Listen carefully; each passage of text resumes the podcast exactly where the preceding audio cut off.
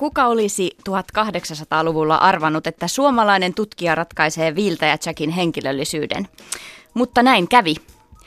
Ja tänään kultakuumeessa tavataan tämä tutkija, jonka elämä muuttui tämän tutkimuksen myötä melkoiseksi jännitysnäytelmäksi, siis todella huikeaksi tarinaksi.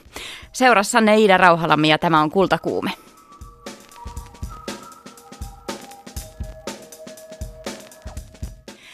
Otetaan alkuun pieni ajatusleikki fantasiamaailmasta.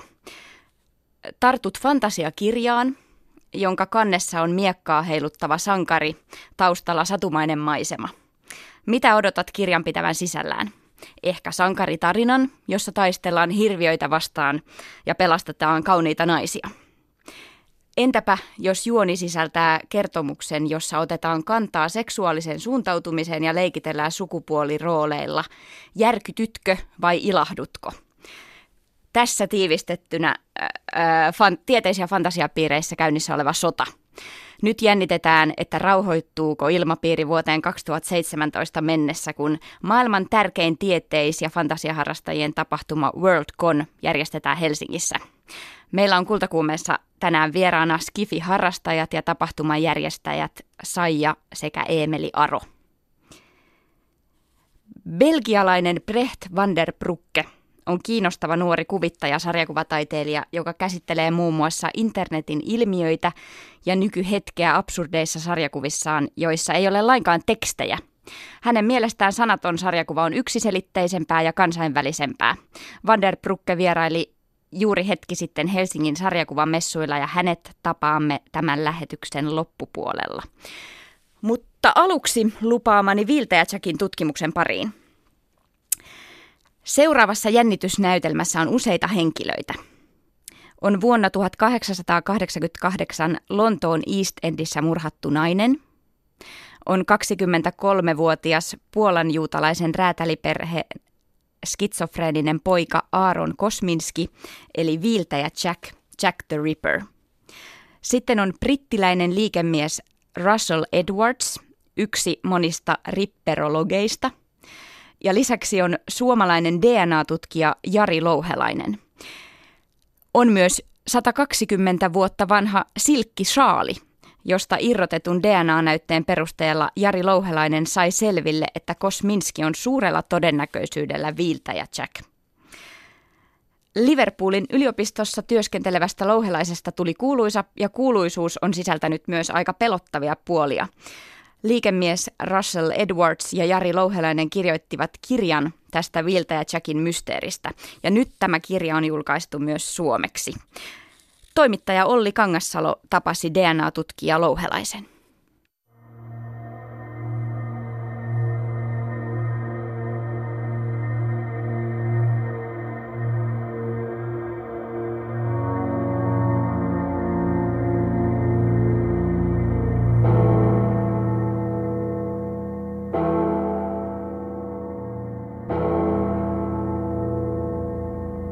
Tämä on aika paljon ollut julkisuudessa, elokuviakin on tehty paljon ja kirjoja, niin tota, oliko sulla etukäteen mitään suosikkisyyllistä? Ei. Hyvin yksinkertainen vastaus, koska tota niin... Mutta jos sä et puhu nyt tiedemiehenä vaan. Joo, koska tota, mulle se oli... Mä tiesin siis niin vähän Viltijätsäkistä, että mä en ollut ihan varma, että onko tämä fiktiivinen, fiktiivinen henkilö vai oikea. Ja mulla on niin kun, mä en tiennyt yhdestäkään näistä epäilystä. Että tota, mä oon varmaan se henkilö, joka tiesi vähiten tästä maailmassa. Että on välillä ainakin tuntunut, että on tavannut ihmisiä, jotka osaan tota, niin nämä keskusteluja ulkoa, mitä, mitä on puhuttu 126 vuotta sitten. Ja mä en tiennyt edes ensimmäistäkään tota, näistä epäilystä. Ja mulla varmaan meni yli vuosi ennen kuin mä opin kirjoittamaan Kosmiskin nimenkään oikein. Että se oli niinku, Russellilla tota, niin meni välillä hermot, kun mä aina sanoin, että kuka tämä koola alkava epäiltynyt olikaan. Ja ajatellaan tota, niin englantilaisten kannalta, niin he olisivat halunnut, että se olisi ollut joku kuninkaallinen. Se oli heidän niin kuin, salainen toive näyttää olevan aika monella ainakin. Että siitä on tullut palautetta, että voi miksi ette löytänyt, että se olisi ollut yksi näistä kuninkaallisista, se olisi ollut niin herkullista. Tai jos se olisi ollut kuninkaan henkilö, tai kuninkaallinen henkilääkäri. Niin, nimenomaan, joo. Mulla ei ole oikeastaan minkäännäköistä suosikkia siihen, että mä oon ollut koko ajan vaan tota, niin katsomassa, että pystyisikö tästä ainoasta todistuskappaleesta saada jotakin irti. Ja se on ollut niin kuin siinä. Se on vähän tylsää kyllä, mutta tota, niin, työssähän on ollut sitten näitä, se on ollut niin kuin vähän niin kuin tämmöistä vuoristorataa, että välillä on ollut hirveitä pettymyksiä ja sitten välillä on ollut aivan tämmöistä mahtavia riemuhetkiä, että se on, se on se ollut, mikä on ollut niin kuin kantava voima, että ei se oikeastaan se murhan ratkaiseminen sillä lailla. Kuvaile, mikä tuossa tutkimusprosessissa oli se suurin riemunhetki? Se oli ilman muuta se näiden solujen löytäminen mikroskoopilla, koska se oli aivan, aivan käsittämättömän pitkällinen prosessi, kun sitä, sitä rupesi tekemään ja sitten kun tosiaan löysi ne samat solut, mitkä kollega oli aikaisemmin löytänyt, niin se oli yksi niistä momenteista. Mä tuijotin sitä tietokoneen ruutua kyllä aika pitkä aika ja varmaan sulin silmät välillä avasi uudestaan, mutta tossa se on. Se oli varmaan yksi semmoinen, mikä, mikä jäi kyllä mieleen. Ja tietysti tuo ensimmäinen DNA-profiilin osuminen siihen, ää, siihen uhriin, se oli semmoinen tota, kanssa, että silloin mä rupesin tuntua, että jee, tästä taitaa tulla jotakin. Mikä oli tuommoinen epätoivon alho, jos sellaista oli? Joo, no tässä kirjassa on sitä kuvailtukin vähän sitä tota, siinä vaiheessa, kun tota, se työ yritettiin varastaa multa, niin se oli, silloin oli aika aallonpohja kyllä. Ja toinen oli sitten se, kun nämä näytteet hävisi ja Russellilta tuli puhelu sekä minulle että mun kollegalle semmoinen, missä oli paljon painokelvotonta tekstiä ja mutta sitten tosiaan siinä vaiheessa sitä miettii vaan, että tästä on pakko päästä jotenkin eteenpäin ja pari päivää sinne mietittyä ja sitten löysi siihen ratkaisun, että se oli ihan, ihan jännä. Mutta se on ollut tosiaan niin aika raskas prosessi, että, tota, niin, että hyvin on hiukset harmaantunut, voisi sanoa näin tässä kolmen vuoden aikana.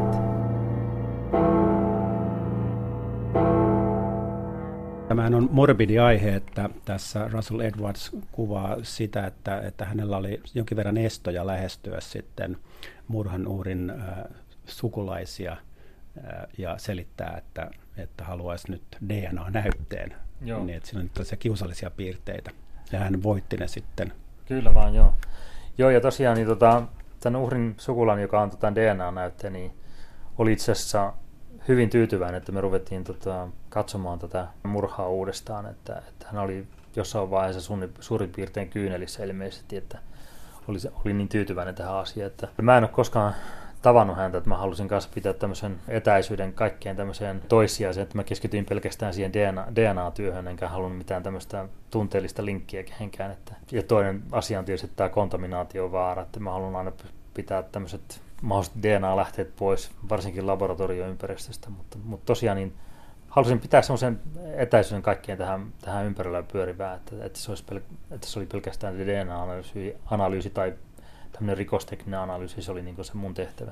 Tämä kontaminaatiokysymys tässä on uskomaton, että siis näin vanha saali, joka, jota on käsitellyt näin monet ihmiset, niin selitä lyhyesti se, että miten on mahdollista, että, että näitä säilyy sitten puhtaana näitä näytteitä. No tätä ei ole oikeastaan käsitellyt niin hirveän moni ihminen, että siitä on olemassa sellainen väärä tieto, että tämä olisi ollut Scotland Yardin museossa näytillä ja itse asiassa se on ollut siellä takahuoneessa varastossa, että, että se on aika paljon aikansa viettänyt siellä semmoisessa varastoarkussa tämän poliisin kotona. Toisaalta me ollaan sitten nämä näytteet otettu näistä tahroista, mitkä liittyy suoraan siihen rikokseen. Että me ollaan vältetty näitä, tätä pintamateriaalin näytteenottoa kokonaan, että, että se on siinä se vitsi. Ja tosiaan niin se voi tuntua, että tämmöinen 126 vuotta vanha DNA on hirveän vanhaa, mutta ää, tiedemiehet ihan normaalisti tutkii useita satoja vuosia vanhaa DNAta, jopa 10-15 000 vuotta vanhaa DNAta. Et se on ihan säilytysoloista kiinni myöskin, että kuinka paljon tuuria tässä käy. Että nyt tässä meillä näyttää käyneen tuuri, että koska tämä oli, oli tosiaan niin pitkänä, pitkiä aikoja vietti tota, niin tämmöisessä sulitussa ympäristössä. Että.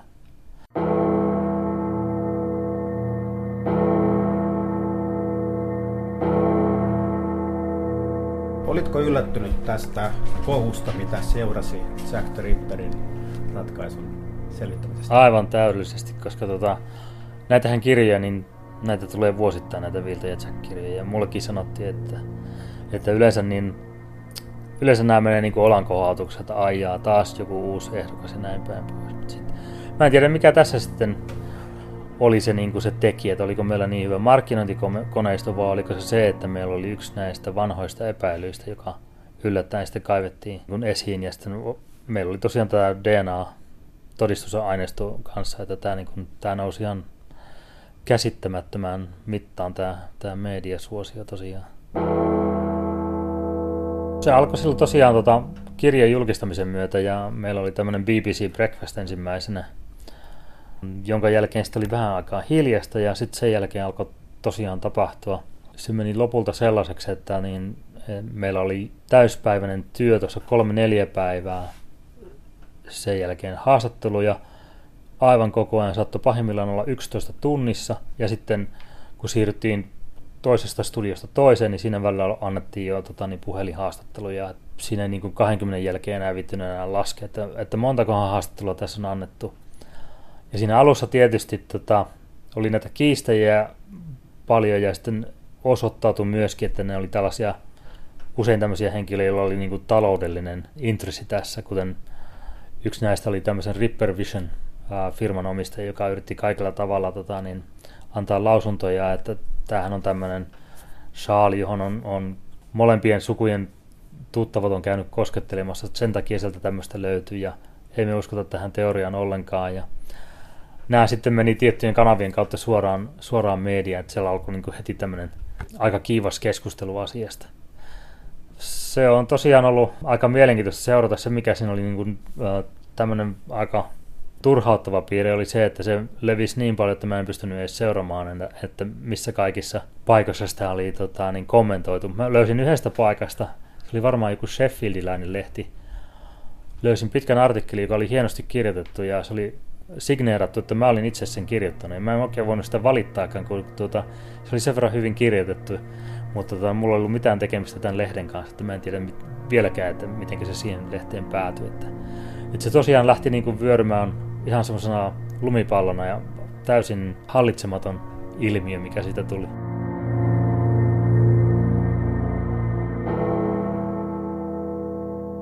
Se sitten tota, oli kansan melkoinen yllätys, että yhdessä vaiheessa alettiin huomaamaan, että Russellin laptopilta alkoi häviä tiedostoja ja sitten mun sähköposti oli tota, niin, hakkerattu niin, että mä huomasin, että kaikki päivän sähköpostit oli luettu ennen kuin mä pääsin niihin käsiksikään. Ja, et se oli sinänsä aika pelottava tilanne, sitten rupesi miettimään, mitä kaikkea muuta tapa, voisi tapahtua. Että tosiaan jos puhelimia salakuunnellaan ja tietokoneita, ja sitten jossain oli vielä tämän kirjan julkistamisen jälkeen, niin tuli tämmöisiä Facebook-päivityksiä, että missä, missä kuvattiin, että missä mä liikun milloinkin Lontoossa. Ja, että se oli niin kuin aika, aika uskomatonta sillä lailla. Että se, se oli ensin vähän semmoista imartelevaa, mutta sitten se tietysti alkoi aika pian tuntua siltä, että, tota, niin, että alkaa pikkuhiljaa ymmärtää, kun jotkut julkiset haluaa olla niin kuin rauhassa. Että, tota, että se meni vähän liiallisuuksiin.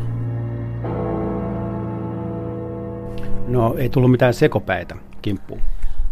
Ei tullut joo, se on ollut kyllä onni, onni onnettomuus. Tota, meidän talon puhelillaankaan on kyllä katkaistu, että puhelinyhtiö oli vähän sitä järkyttynyt, ne huomasi huomasi tässä kerran. Se oli semmoinen puhelinlinja, mikä ei ollut käytössä. Tota, niin, niin, niin yhtenä päivänä kävi ilmoittamassa, että teidän puhelillaankaan muuten tahallaan katkaistu tuolla tota, niin neljän metrin korkeudella tuolla ylhäällä, että tietäänkö mitään asiasta. Mä ei, ei harmainta havaintoa, mutta se oli kuulemma tota, niin, tosiaan leikattu poikki, että en tiedä, onko se ollut tämmöinen pieleen mennyt salakuunteluyritys vai vaan sabotaasi. Että,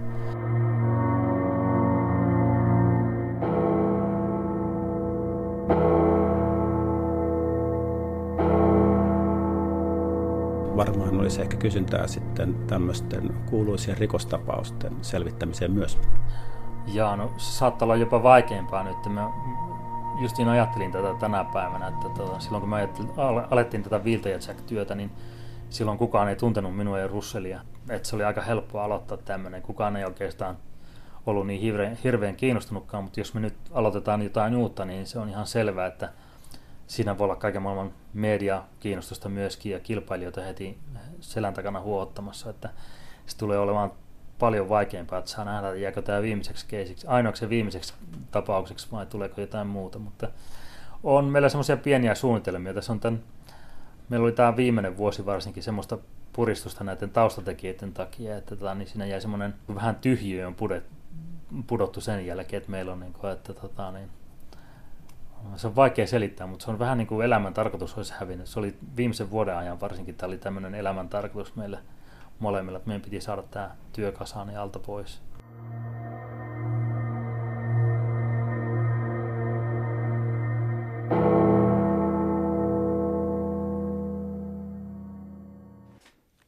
Näin sanoi Jari Louhelainen toimittajana. Siinä oli Olli Kangassalo.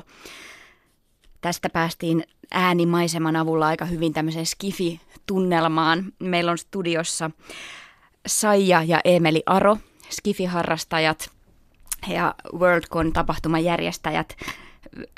Viikko sitten suomalaiset skifiharrastajat kiljuivat riemusta. Tuli tieto siitä, että vuonna 2017 maailman tärkein tieteis- ja fantasiaharrastajien tapahtuma Worldcon järjestetään Helsingissä. Pitäisikö mun teitä nyt ensimmäiseksi onnitella? Sopii näin tehdä. Joo.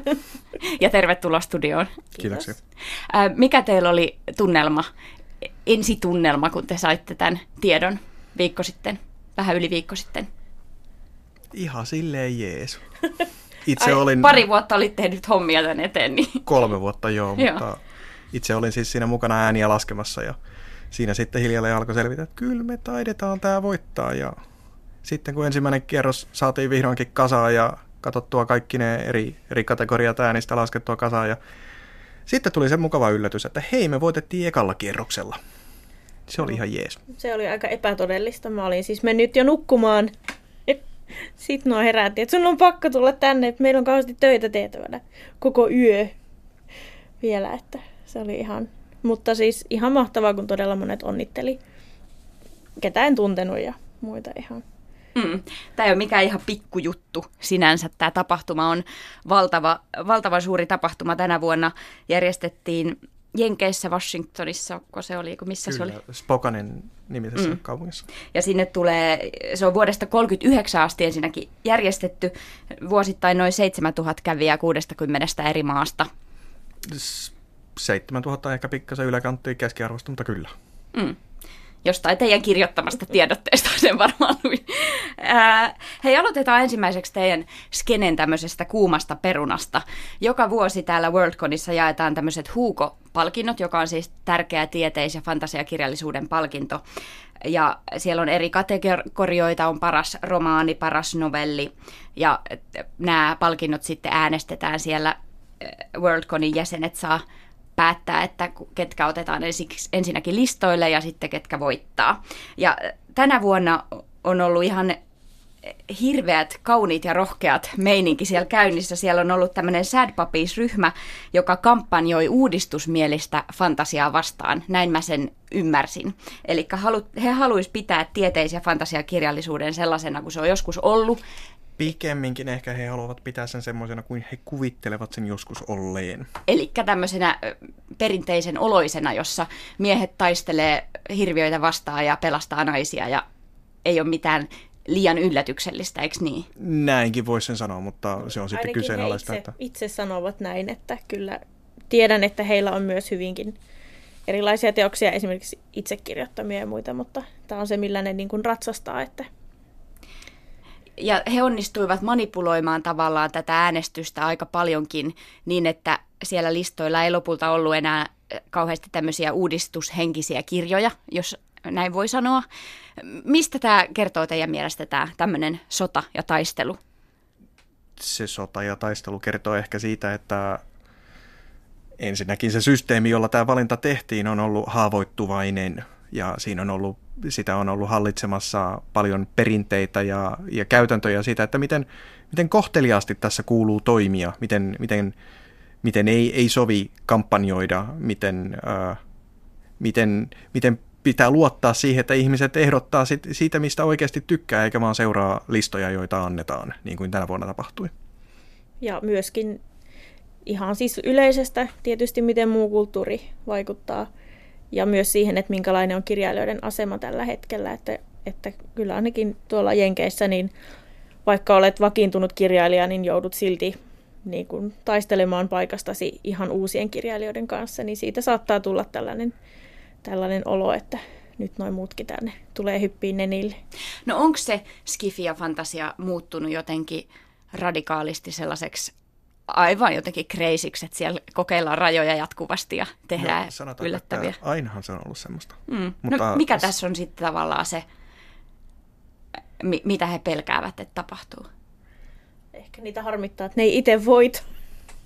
Tuntuu olevan tässä henkilökohtaisesti mun mielestä aika niin kuin iso tekijä ja sitten siis myöskin se, että, että onhan noissa huukoissa on aina ollut, on ollut naisia, on ollut eri, eri teemoja ja hyvinkin radikaaleja juttuja ihan alusta asti ja lähtee jostain skifikirjailusta muudenkin jostain Mary Shelleyin Frankensteinista, joka kumminkin kertoo siitä, että miten keinotekoisesti synnytetään ihmisiä, niin, niin on se nyt aika, aika niin kuin kova aihe verrattuna siihen, mitä he kuvittelee, että pitäisi olla tämmöistä pelkkää seikkailu, jota mä siis esimerkiksi itse tykkään lukea, siis myöskin todella niin kuin semmoista, että ei tarvii aivot narikkaan, se on ihan jees.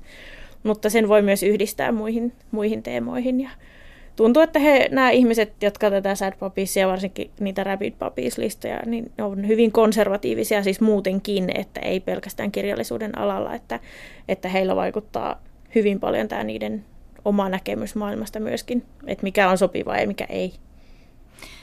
Studiossa siis Emeli ja Saija Aros, Kifi-harrastajat ja Suomen, Suomen Worldcon 2017 tapahtuman järjestäjät. E, Emeli, Aro, kuinka poliittista tämä fantasia-harrastaminen on?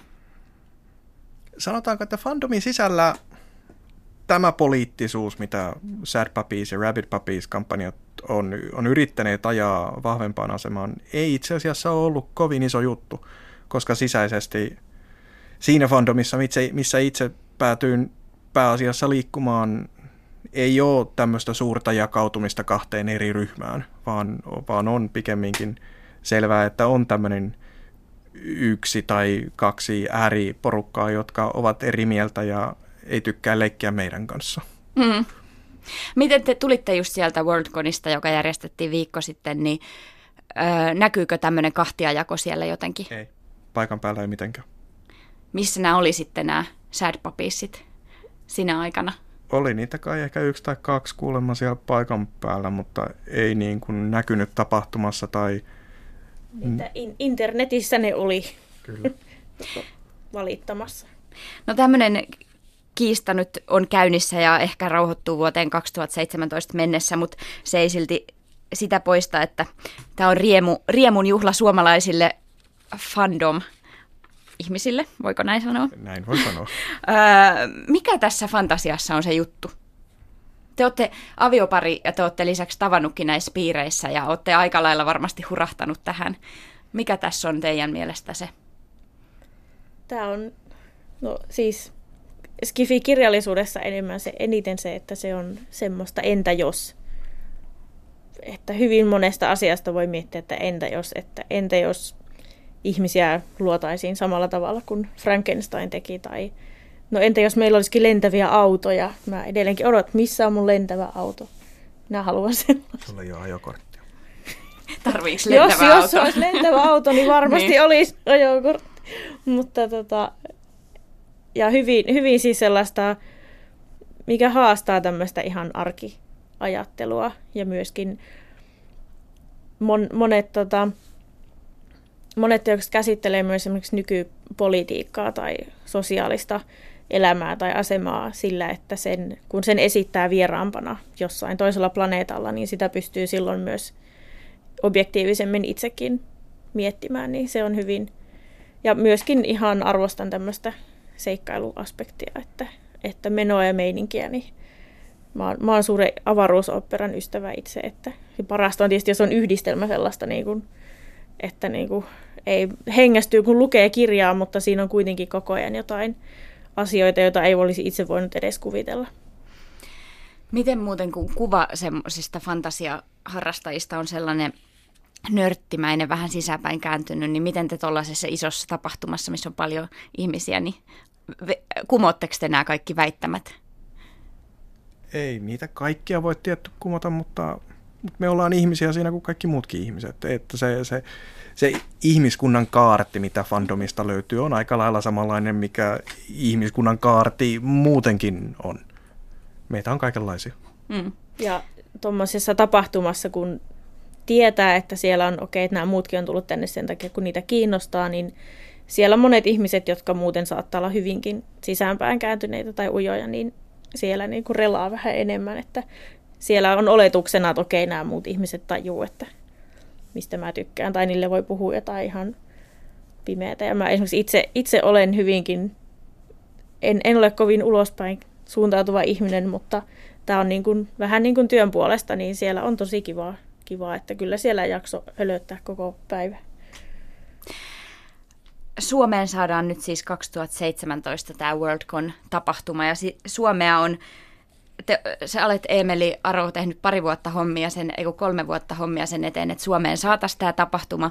Sen lisäksi suomalais, äh, George R.R. Martin, eli tämä Game of Thrones-sarjasta tuttu kirjailija, hän on sanonut, että Suomeen pitää saada tämä tapahtuma. Tähän oli tietenkin meille suomalaisille iso juttu, että tällainen julkiskin halusi Suomeen tämän tapahtuman. Mikä suomalaisessa, suomalaisissa on semmoinen erityinen piirre, tai minkälaisia suomalaiset alan tai lajin harrastajat on, miten ne eroavat muista? No, musta tuntuu, että todella monet, varsinkin näissä tapahtumissa kävijät, niin on, on siis sanonut, että tämä on yksi parhaiten järjestettyjä tapahtumia, missä on ollut ja kaikki niin kuin sujuu hyvin ja kaikki järjestyy ja hoidetaan ja, ja kunniavieraista pidetään hyvää huolta ja, ja sille, että kaikki on kauhean ystävällisiä ja on niin kuin hyvä meininki. Niin se, on, se on se, mikä niin kuin tässä tuo, että, että todella paljon näihin tapahtumiin saa kunniavieraita sillä, että on sanonut niille, että kysyn näiltä, me, ketkä on ollut meille joskus aikaisemmin, ja ne on kaikki silleen, että sun on pakko mennä. Se oli ihan mahtavaa. Että... Niin ollut siis jossain pienemmissä tapahtumissa Joo. Suomessa. Joo. Et meillähän myöskin Suomessa, kun on itse päässyt kiertämään vähän ja katsomaan ja tutustumaan fandomiin muualla, ja, ja itse on päätynyt semmoiseen käsitykseen ainakin, että Suomessa fandom tuntuu olevan ehkä jonkin verran avoimempaa kuin muualla. Että tämä Suomen, suomalaisen fandomin vuosittain järjestämä FinCon-niminen tapahtuma on esimerkiksi ö, ilmainen sisäänpääsyltään ja, ja kerää sen myötä myöskin porukkaa suomalaiseen fandomiin enemmänkin, niin että meillä on, on erinäisiä melkeinpä viikoittaisia tapaamisia täällä Helsingissäkin ihan näiden isompien tapahtumien lisäksi, johon, johon porukkaa vaan saattaa tulla tutustumaan, että mitäs porukkaa me oikein ollaan. Ja kun, kun ollaan sen verran avoimia, mitä ollaan, niin melkein kaikki on tervetulleita. No, minkälainen ikärakenne suomalaisissa fantasia- ja tieteisharrastajissa on?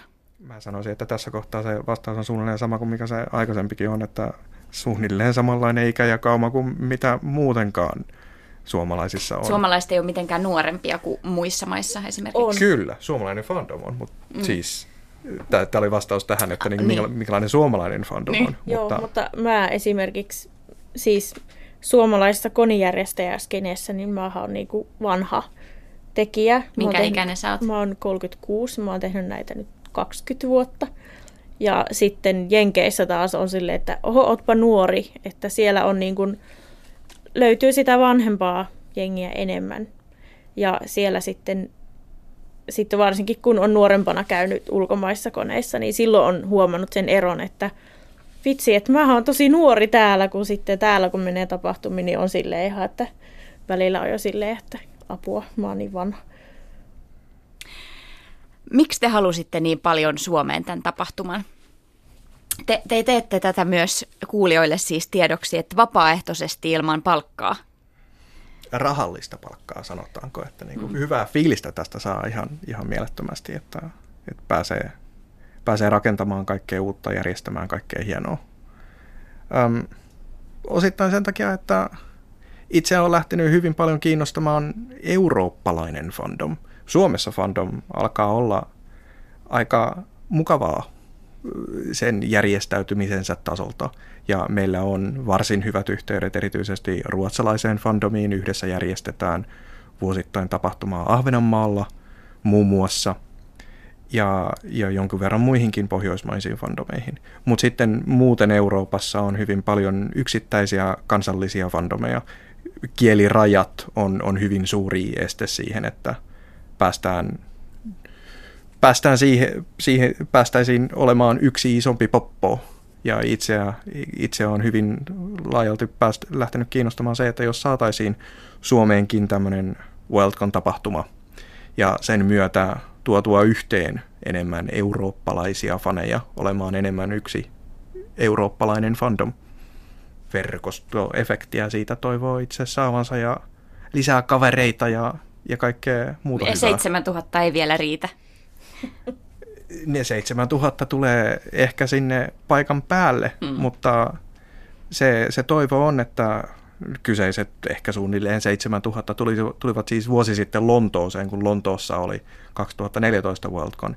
Ja jos neitä, tai ainakin osa niistä, ja sitten niitä kavereita tulee Helsinkiin vuonna 17, ja mahdollisesti Dublin on hakemassa vuoden 2019 Worldconia, ja on näitä muitakin tapahtumia, niin kuin esimerkiksi tänä vuonna järjestettiin Ahvenanmaalla Arkkipelakon niminen tapahtuma, johon tuli 800 jäsentä muistaakseni noin 20 eri maasta. Hei, mitä siellä tehdään siellä WorldCon tapahtumassa? Hengaillaan kaverien kanssa. Siis nimellisesti ihan Worldconeissa esimerkiksi on hyvin paljon ohjelmaa, puheohjelmaa, paneelikeskusteluja, ää, elokuvia, teatterinäytöksiä. Ja tansseja ja musiikkia ja viimeksi siellä oli kuunnelmia yhdessä salissa koko päivän. Se oli hienoa. Ja lasten ohjelmaa on eri-ikäisille ja kaikkia tiedeohjelmaa, näytöksiä. Ja, ja erinäistä iltaohjelmaa. Muun muassa juuri näitä niin kuin, esimerkiksi Hugo-palkintogaala ja sitten on semmoiset naamiaiset, Suomessa ehkä tutummin tunnetaan cosplay-esityksen kaltaisena – ja sitten kaikkia näitä bileitä ja muuta tapahtumaa, mitä nämä tulevien vuosien Worldcon hakijat järjestää. Mutta Lontoossa silloin 2014, niin niillä oli yli tuhat ohjelmanumeroa. Kun Worldcon on kuitenkin viisipäiväinen tapahtuma, niin siinä niin kuin ehtii, ehtii järjestää, että todellakin löytyy, löytyy vähän liikaakin aina kaikkea, mitä haluaisi tehdä. Ja itse esimerkiksi mä en ole ikinä ehtinyt, siellä on joka Worldconissa aamujooga. Oho. En mä ikinä ollut hereillä niin aikaisin. Wow. Mutta siis näin niin henkilökohtaisesta mm. näkökulmasta oli se oma vastaus, että pääasiassa siellä menee tapaamaan kavereita. Niin, varmaan monet muutkin. Hei, me aloitettiin niistä Hugo-palkinnoista ja siitä kriisistä, mikä siinä äänestämisessä oli, koska täällä on, oli tämmöiset konservatiiviset, jotka halus, ettei tämmöiset uudistusmieliset kirjat voittaisi tätä, niin kertokaa, miten kävi siinä äänestyksessä. Käytännössä kaikki ehdokkaat, jotka olivat kummallakaan näistä listoista, pois lukujen yksi tai kaksi blockbuster-elokuvaa, päätyivät näissä kaikissa sarjoissaan valinnan No Award alle, joten Hugo-äänestäjät lähettivät hyvin, hyvin vahvan signaalin siitä, että jos, jos mikään ehdokas on, on millään tämmöisellä listalla tulevaisuudessa, niin niin se on lähestulkoon varmin tapa olla saamatta Hugo-palkintoa. Eli eh, tämä ei toiminut tämä heidän yrityksensä. Uudistus jatkuu edelleen. Onko Skifi kriisissä? Ei. Ei. Te uskotte, että nämä sad ei tule pilaamaan tätä uutta, uutta tyyliä tehdä Skifiä? Ei, no mikään ei estä heitä edelleenkin kirjoittamasta ja julkaisemasta mitä haluaa. Ja kyllä, heillä on lukijoita ja kyllä ne mun mielestä ihan hyvin siis mahtuu tänne Skifin alle ja että ymmärrän, miksi ne siitä tykkää, mutta, mutta se on sitten eri asia, jos ne, jos ne alkaa valittamaan, että joku muu tykkää jostain muusta. Kiitos vierailusta Kultakuumeessa. Eemeliasa ja Aro. Kiitoksia. Kiitos. Seuraavaksi me otetaankin puhelinyhteyksiä.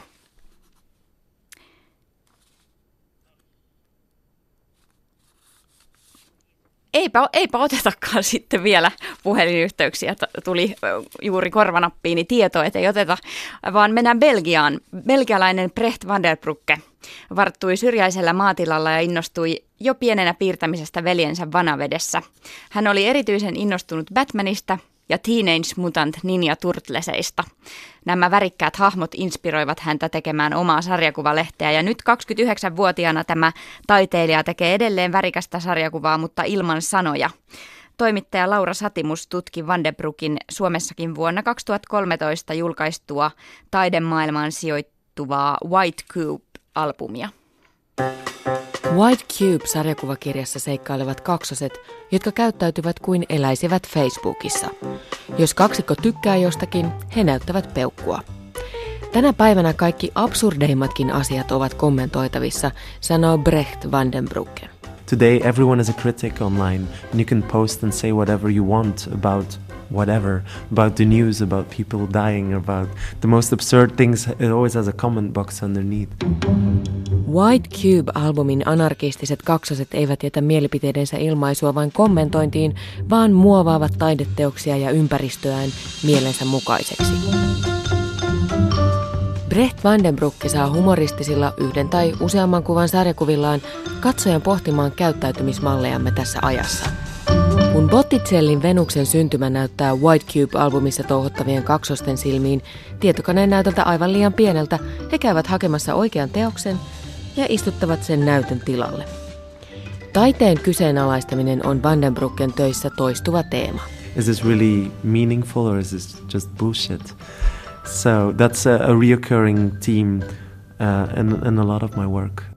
Brecht Vandenbrucken lähtökohta taiteeseensa on lähestyä maailmaa kuten lapsi. The, the amazing thing is when you're a child, you see everything for the first time, and every experience is very intense. It's like instant love or instant hate, and it's there's no not a lot of nuancing. And I also think I, I try to go back to that emotion, and I think by doing that, uh, I, I try to do that by asking questions because as you get older, um, you see a lot of the same things and maybe you get numb to it. You get a bit bored by rep- the repetition of life.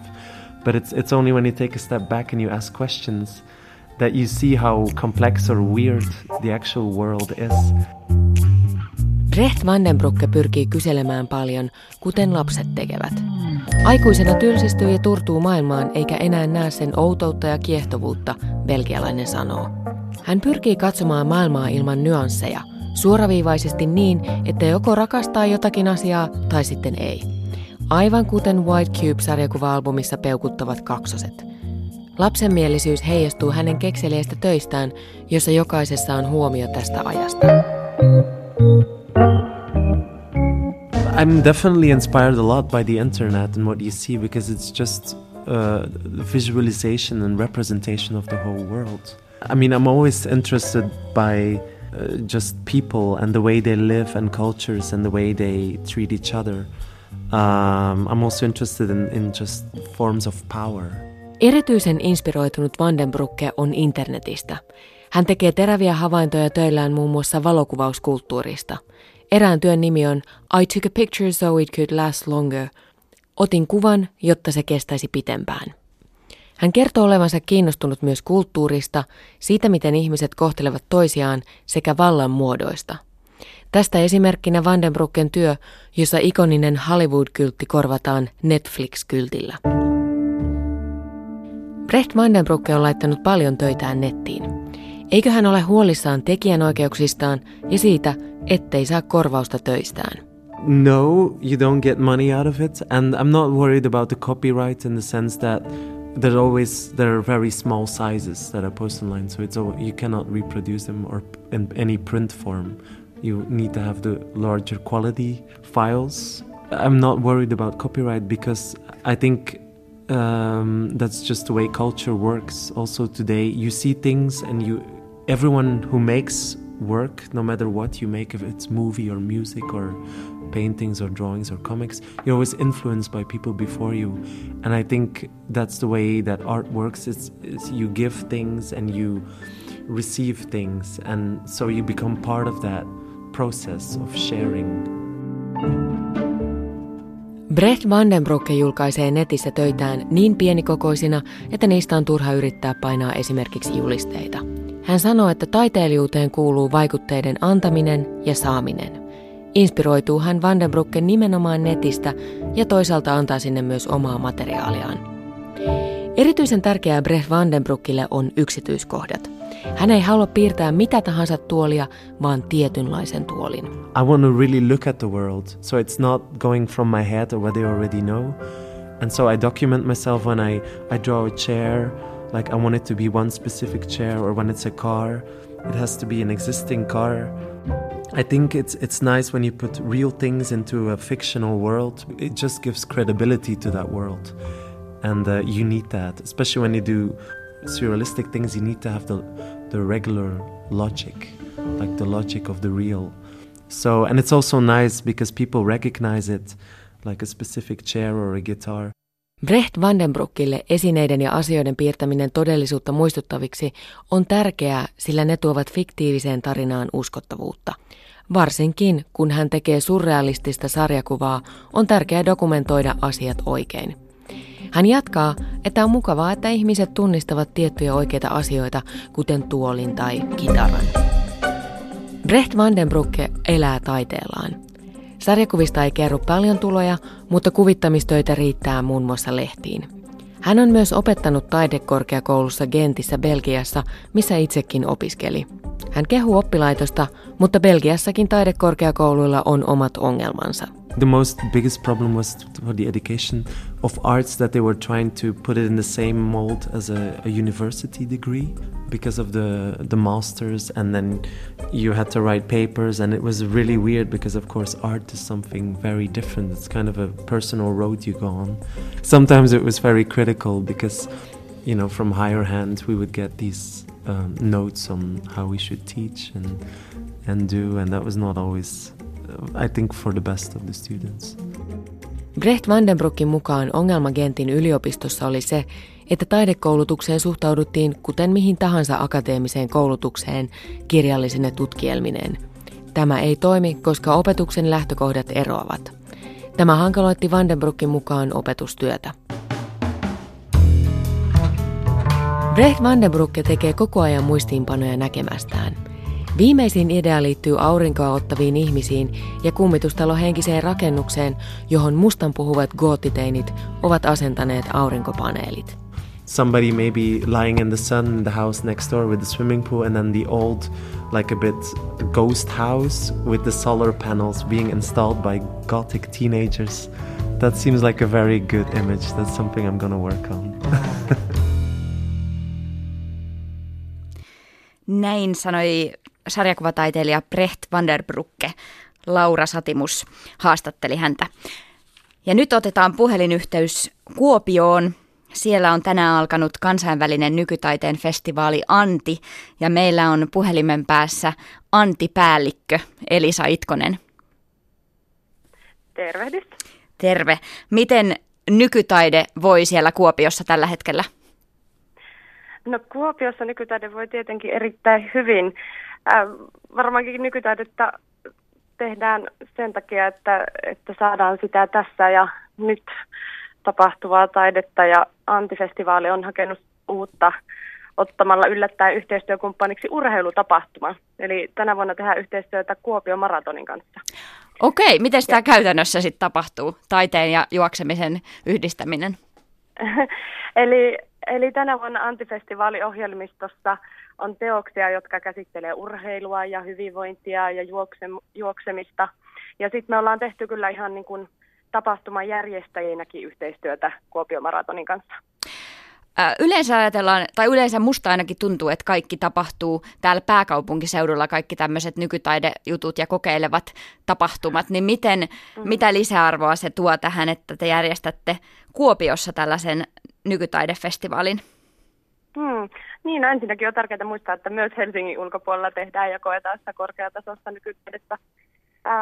Anti on toki hyvin erikoislaatuinen tapahtuma omassa maakunnassakin, että, että Kuopion kaupunki tietty luo sellaisen hyvin intiimin tunnelman tälle festivaalille ja pien, tämmöisellä pienellä paikkakunnalla niin saa semmoinen ihan omanlainen festaripöhinä päälle, mitä ei välttämättä sitten aistisi isossa kaupungissa.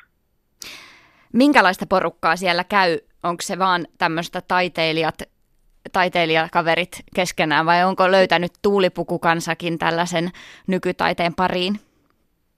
No kyllä sanoisin, että tuulipukukansakin on löytänyt ja varsinkin tietenkin nyt sitten Kopion maraton yhteistyön kautta, niin, niin näköiset urheiluasut tulee olemaan läsnä festivalilla. Tota, mä sanoisin, että kun Anti tapahtuu Anti tapahtuu siis Kuopion kaupunkitilasta. Meidän teokset sijoittuu julkisiin tiloihin ja kaikki teokset on ilmaisia. niin se tietenkin takaa sen, että, että ihan tavalliset kaupunkilaiset yksinkertaisesti törmää meidän teoksiin ihan myös tahtomattaan Kuopiosta, jolloin meidän yleisöstä suuri osa on, on kyllä kuopiolaisia paikallisia ihmisiä. Mutta toki tulee sitten kymmenittäin kansainvälisiä taiteilijoita ja taiteilijaryhmiä Kuopioon ja, ja sitten ihan satoja kansainvälisiä vieraita ja ulkopaikkakuntalaisia myös. Että Onks... Monipuolinen joukko kokee antia täällä tälläkin viikolla. Onko siellä muuten hotellit ihan täyteen buukattu? no en osaa sanoa, ei ehkä ihan, ihan kaikkia hotelleja täytetään. Ehkä yhteis- yhteistyössä Kuopion maratonin kanssa täytetään kyllä. Tämä on siis sunnuntaihin asti käynnissä tämä tapahtuma. Onko sulla nostaa sieltä jotain erikoisimpia tärppejä? Meillä on, meillä on useita ihan mahtavia ja hyvinkin, hyvinkin erikoisia teoksia taas luvassa. Voisin nostaa esimerkiksi viime vuonna tämän Anti-Festival International Prize for Live Art, eli kansainvälisen Live Art-taidepalkinnon voittanut Heather, Heather Cassils. Tulee esittämään tällaisen raan stunt-taistelukohtauksen kuopiolaisesta parkkihallista. Siitä tulee varmasti jännittävää perjantai-iltana myöhään. Koetaan se. Ja itse ehkä odotan, odotan innolla myös brittiläistä Wiki Waitsia, joka juoksee 26,2 kilometriä ylös alas kuopiolaista rännikatua. Eli aika mieletön suoritus. Niin odotan kyllä sitä, että pääsen sekä hänen kanssa juoksemaan mukana teoksessa, että sitten seuraamaan sivusta. Se tarjoaa ne molemmat, molemmat mahdollisuudet katsojalle. Voi e- Eli siellä saa juosta mukana. mukana. Kyllä, ehdottomasti. Monet meidän teokset tänä vuonna tarjoaa sen mahdollisuuden, että että myös yleisö pääsee joko tanssimaan tai liikkumaan tai juoksemaan mukana. Tänään vietitte avajaisia. Oliko siellä minkälainen tunnelma? No siellä oli hyvinkin iloinen tunnelma. Itse myös tässä vietän samalla syntymäpäiviä. Niin Onneksi oli, olkoon. oli kuohria. Kiitos. Eli Kuopion torille pystytettiin meidän festivaalikeskus tänä vuonna, niin siellä oli, siellä oli sitten festivaalin johdon ja festivaalivieraiden ja taiteilijoiden ja henkilökunnan lisäksi ihan just sitä tavallista kuopiolaista kansaa, torikansaa myös paikalla. Kiitos Anti-festivaalin päällikkö Elisa Itkonen ja hyvää festivaalia sinne Kuopioon. Hyvä, kiitos ja tervetuloa Kuopioon vielä ehti ostaa liput. Kiitos. Kiitos. Suoraan junalle. Tämä kultakuume lähenee loppuaan, mutta huomenna jatketaan erinomaisin aihein. Huomenna puhutaan vähän musikaaleista. Useimmat teatterit var- varmistavat taloutensa nykyään musikaalien avulla, koska yleisö tuntuu musikaalit kiinnostavan, mutta nyt näin tekee myös Suomen kansallisooppera. He ovat halunneet ohjelmistonsa musikaaleja. Ja Kultakuumeessa huomenna vierailee Suomen kansallisoopperan taiteellinen johtaja Lilli Paasikivi ja musikaalien ohjaaja Markku Nenonen. Sen lisäksi käydään Kiinassa, siellä tehdään tasokasta balettia. Ja päästään aasialaisiin tunnelmiin myös vähän teehuoneen tunnelmien avulla. Arkkitehtimuseoon nousee syyskuussa japanilainen teehuone. Siitä kertoo meille estetiikan dosentti Minna Eväsoja huomenna.